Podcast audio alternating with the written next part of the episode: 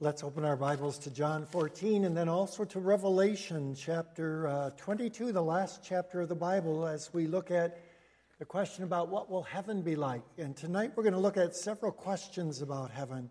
We're going to ask, first of all, what's so wonderful about heaven? And then we're going to ask, who is in heaven? We're also going to ask the question, what will we be like in heaven? And then a question that many people ask what will we be doing in heaven? So we're looking at four different questions as we look at two passages tonight. And, and, you know, some people might say, why talk about heaven? Because, you know, there's so much to talk about about what we should do here on earth and how we should be here on earth. And yet, uh, the Bible has a lot to say to us about heaven. God gives us these little pictures, and often they're pictures that are in uh, symbolic form of what heaven is like. And he gives us lots of information, although he doesn't give us all the information about heaven. But uh, we're going to listen to what he says and see what we can learn tonight. First of all, in John 14, verses 1 through 6, listen to what Jesus says to his disciples. They know that he's about to leave them. And he says, Do not let your hearts be troubled. Believe in God, believe also in me. In my Father's house are many rooms. And if it were not so, would I have told you that I'm going there to prepare a place for you? And I am going there to prepare a place for you. And if I go and prepare a place for you, I will come back and I will take you to be with me, that you also may be where I am. You know the place where I am going. And Thomas said to him, Lord, we don't know where you are going, so how can we know the way? And then Jesus answered, I am the way and the truth and the life. No one comes to the Father except through me. And then let's turn to Revelation chapter 22, the very last of all the chapters in the Bible. And the heading that's in the Bible that I have here is Eden Restored. And I think it's a fitting uh, way to head it, even though that's not in the original uh, of the Bible. But it tells us about heaven, Eden Restored. Listen to the beautiful picture here, and it's in word pictures so often, Revelation, it's filled with pictures, verses 1 through 5 of Revelation 22. Then the angel showed me the river of the water of life, as clear as crystal, flowing from the throne of God and of the Lamb. Notice, it's clear as crystal. Down the middle of the great street of the city it flows. And on each side of the river stood the tree of life, notice, bearing 12 crops of fruit, yielding its fruit every month. And the leaves of the tree are for the healing of the nations. No longer will there be any curse. The throne of God and of the Lamb will be in the city, and his servants will serve him. They will see his face, and his name will be on their foreheads. There will be no more night. They will not need the light of a lamp or the light of the sun, for the Lord God will give them light. And notice, they will reign forever and ever. That's where we end the reading of God's inspired and his infallible word to us tonight as we look at what will heaven be like. You know, people wonder why, why will we have any kind of a interest in heaven when there's so much to talk about here on earth? But I think there are basically two reasons we want to look at what heaven is like. One is as we're going to see here in John chapter 14, because Jesus says it is our everlasting home. It's a place where we will go someday if we trust in Jesus. And so our interest is, is piqued because we always want to know what our home is going to be like. When we move from place to place, we wonder, what will it be like? How will it be when I get there? I remember when we lived in Denver, Colorado, and my father told us that he accepted a call to Cicero, Illinois we all wondered what is it going to be like to live in Cicero, Illinois. We wanted some kind of a picture, something to hold on to. And that's true for us now as we hear that heaven is our perfect and everlasting home. But I think there's a second reason why we want to know about heaven, and that is because many of our loved ones have gone on to be in eternal life, and we wonder what it's like for them. And as they're far from us now, in a sense, we wonder what is heaven alike for them? And so we look tonight at this important subject, and God doesn't tell us everything. In fact, the Bible says that we can't even imagine all the things that God has prepared for us. The Bible says, No eye has seen it, no ear has heard, no one has even ever imagined all the things that God has prepared for us. But God has told us enough to give us an excitement about what heaven is.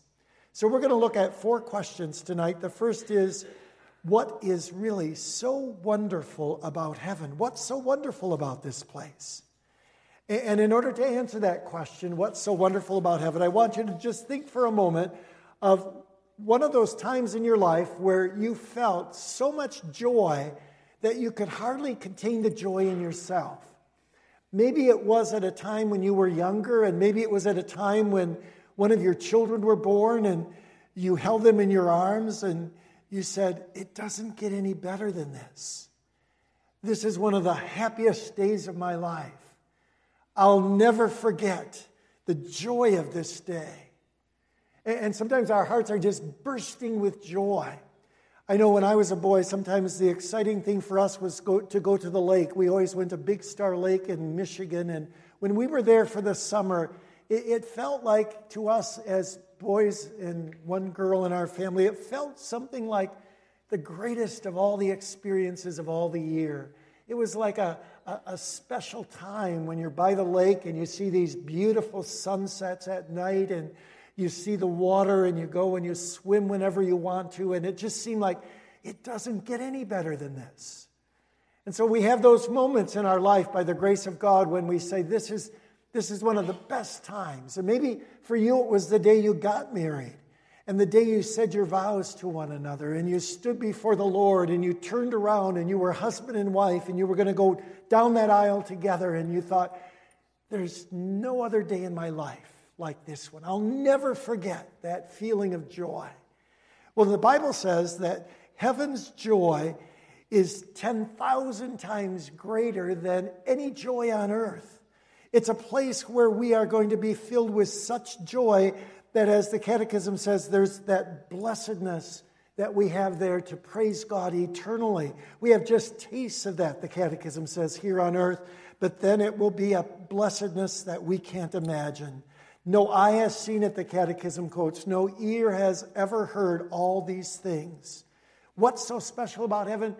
It's our home, our permanent home, according to Jesus in John chapter 14. We're not just going to visit heaven.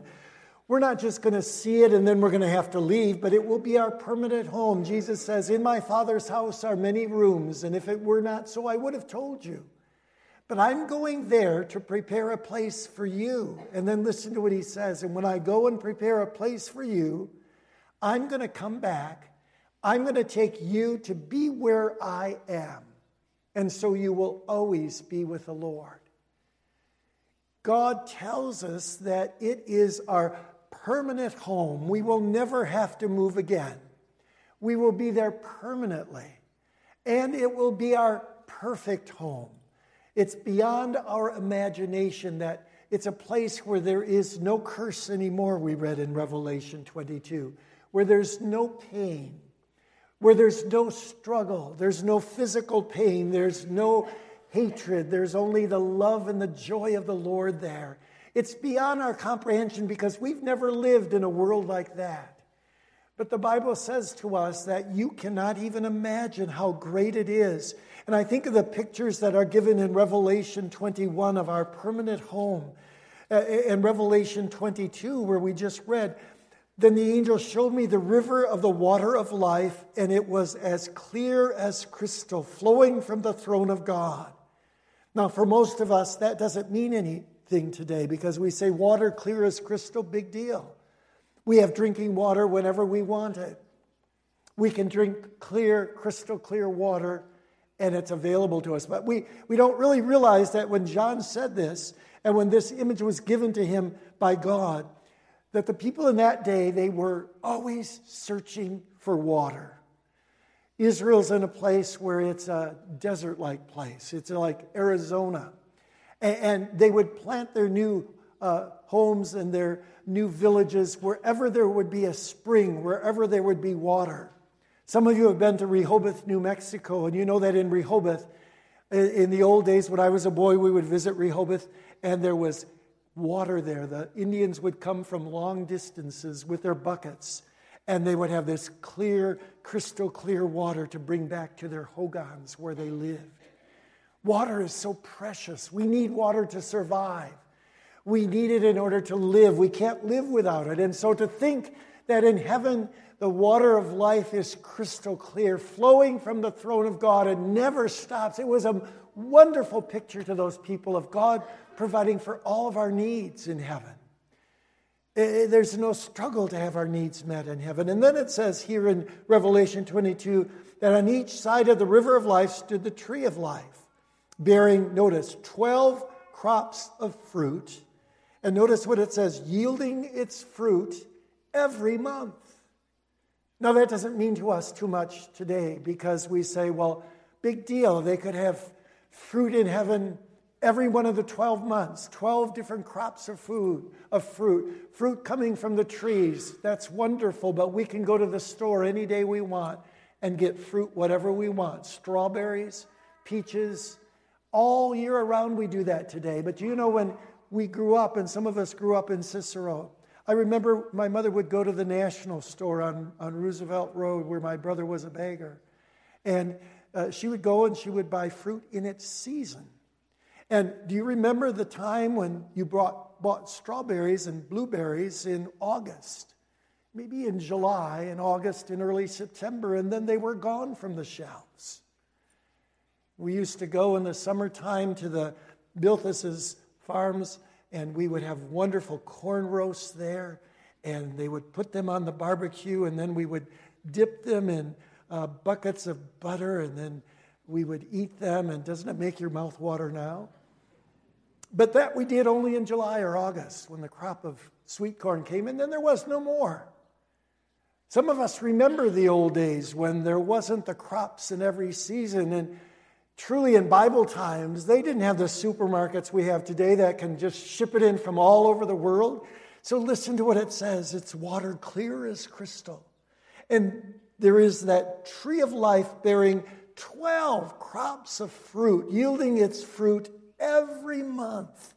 There's no limit to God supplying every need we have just when we have it for all eternity, is what it's telling us. And there's no curse, there's no struggle, there's no hardship, there's no pain, uh, there is no sin in heaven.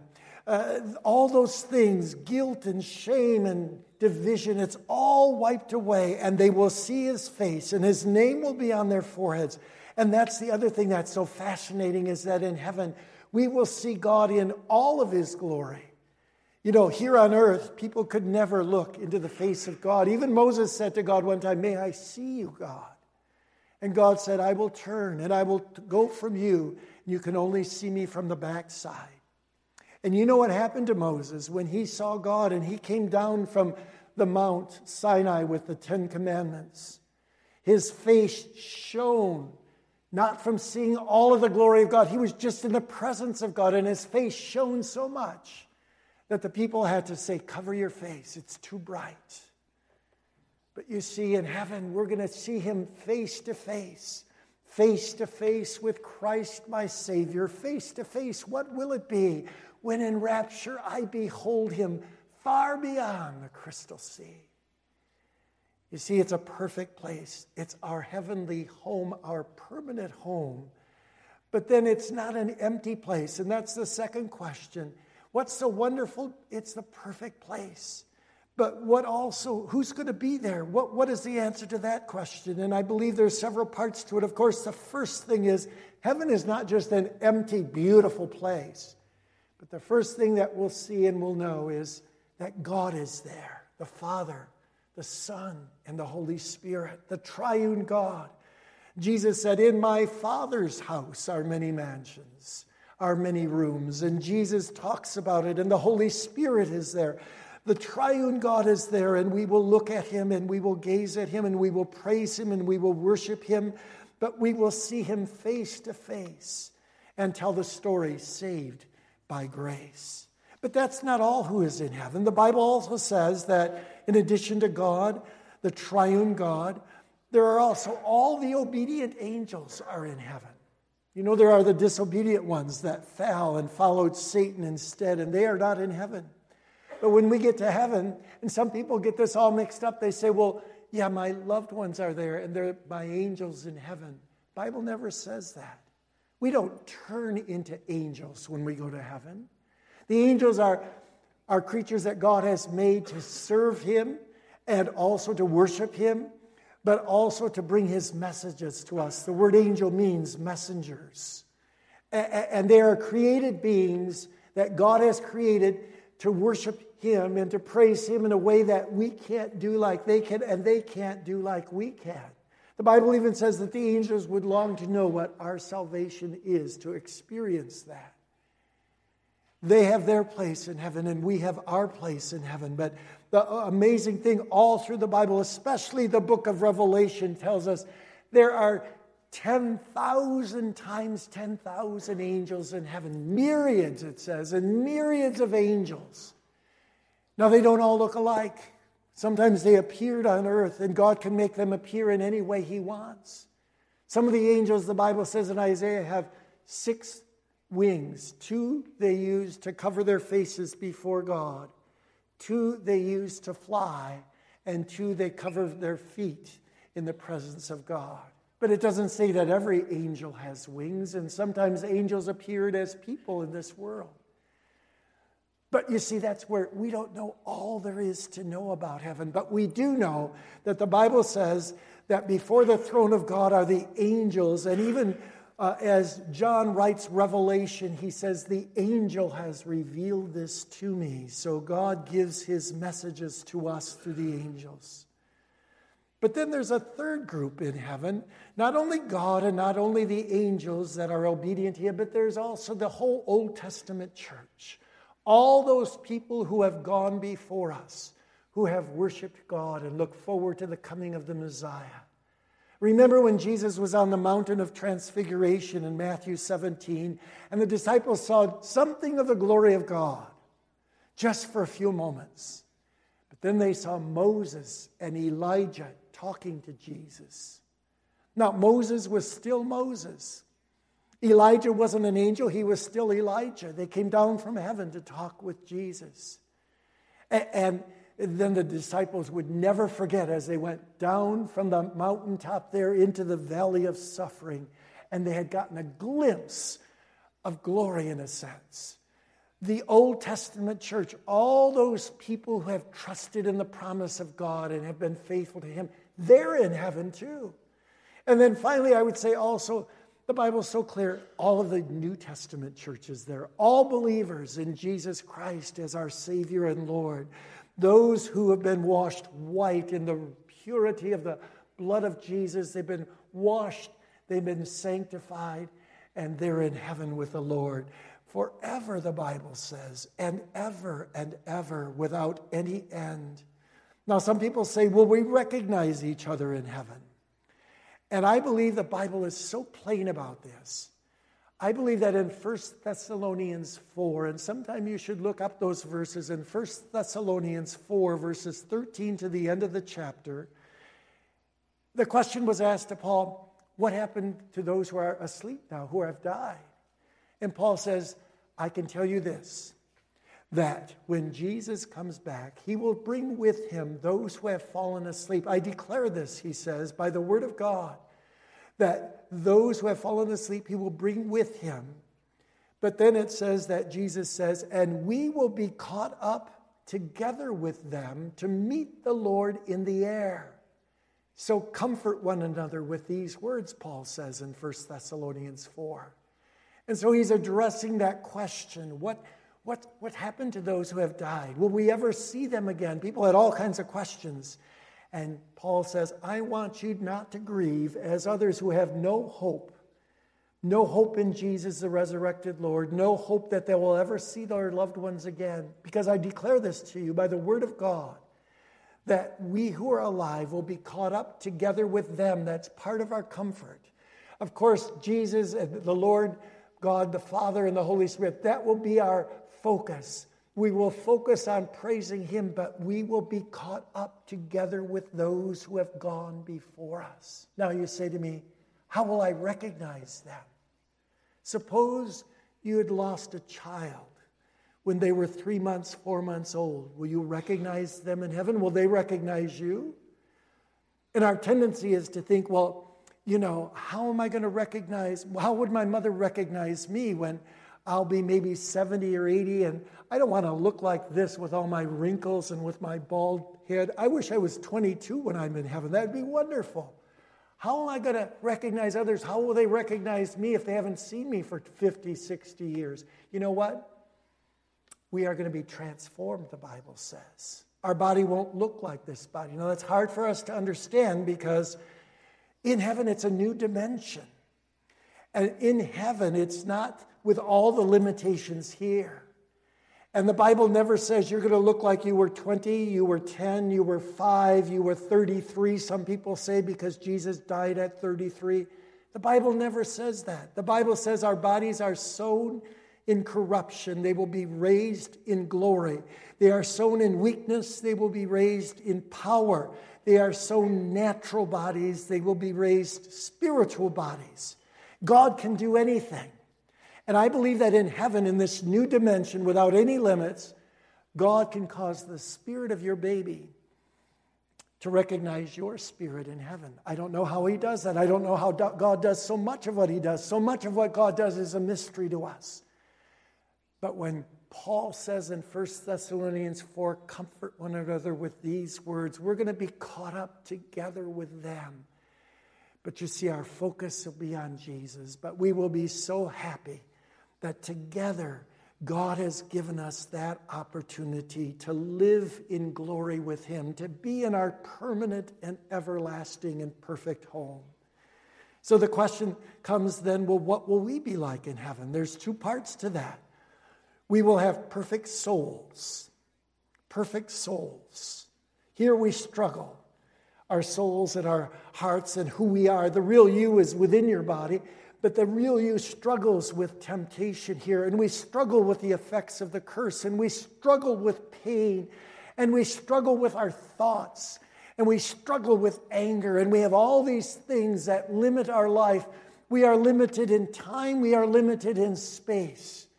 But in heaven, our souls are going to be made perfect in Jesus. The Bible says we will be like Jesus for we will see him as he is. We can't explain all of that, what that is. That's part of the mystery of heaven. God's plans are so much greater than we can even imagine. But we will have perfect souls.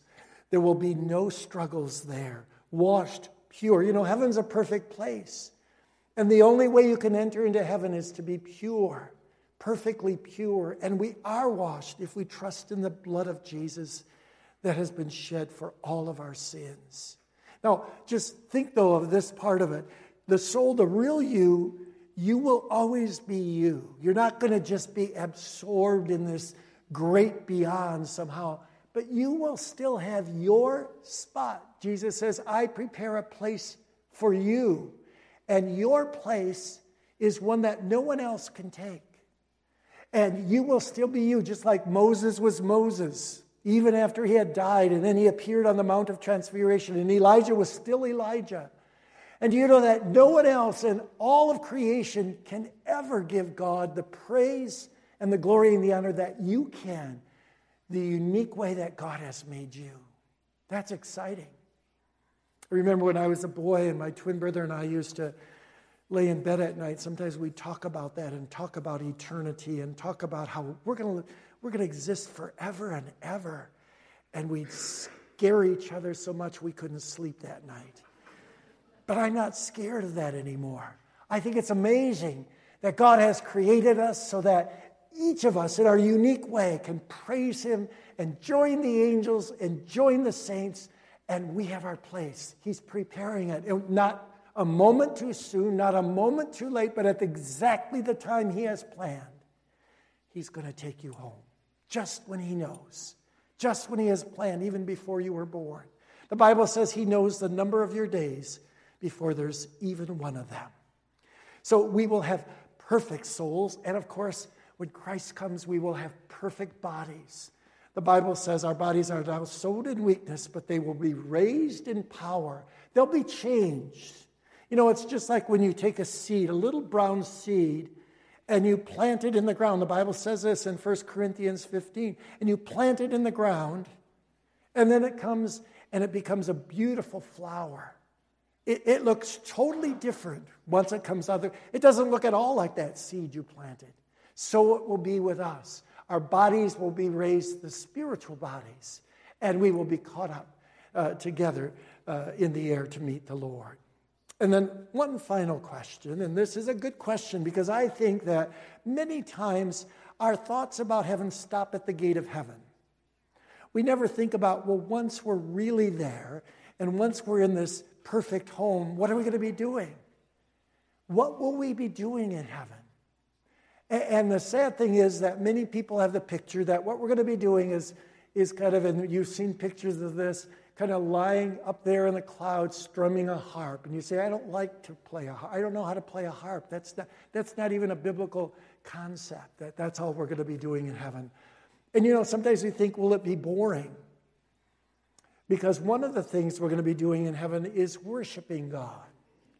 And for some kids, especially, they think, well, is, is heaven going to be like church? Because sometimes church is boring, and I don't want to be in a boring place forever. And they really mean it. Remember when I was a boy in Cicero, we'd count all those little things in the uh, organ uh, chambers up on both sides. You remember those, some of you. And, you know, it was boring. You look at the colored glass windows on the side of Warren Park Church or Cicero 1 and count all the panes. We had to do something during church when we were kids. But we're not going to be bored at all. There's not going to be, because worship in heaven is going to be so much different than worship on earth because it will be pure and from the heart, and there'll be no limitations to it. We're going to be right in the very presence of God. And as we're there in heaven, our hearts are going to be so filled with joy that we will, we will praise Him with all of our being the way that we sometimes long to on earth.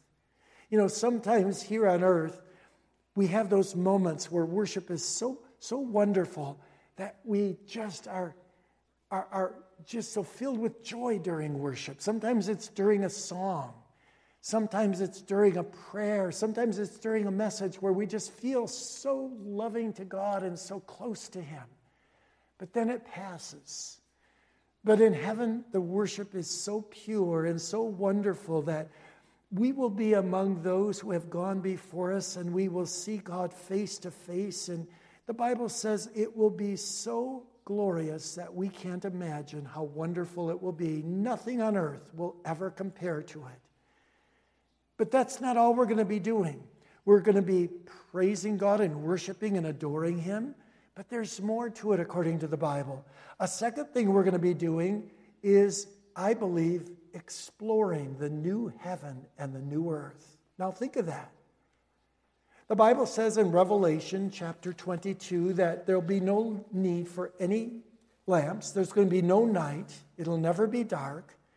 And it says for the Lord God will give them light. They will not need the light of a lamp or the light of the sun, for God will give them light, it says in verse 5 of Revelation 22. Now, what is light used for? Well, it's not just a nice thing to light up a place, it's there for a purpose. And often we need light to explore different things. In darkness, you can't explore.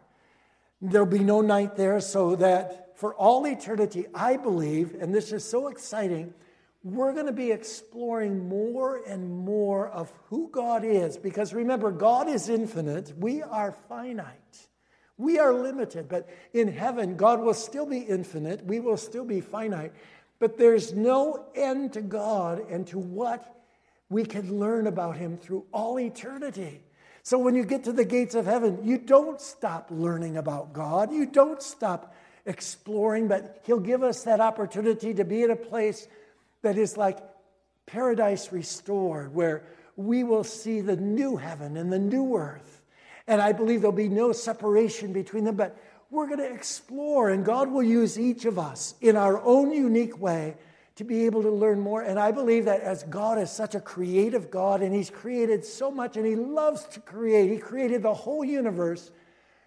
The Bible never says he stops creating and that's it. He will continue to be the creative God that He is. He loves to create.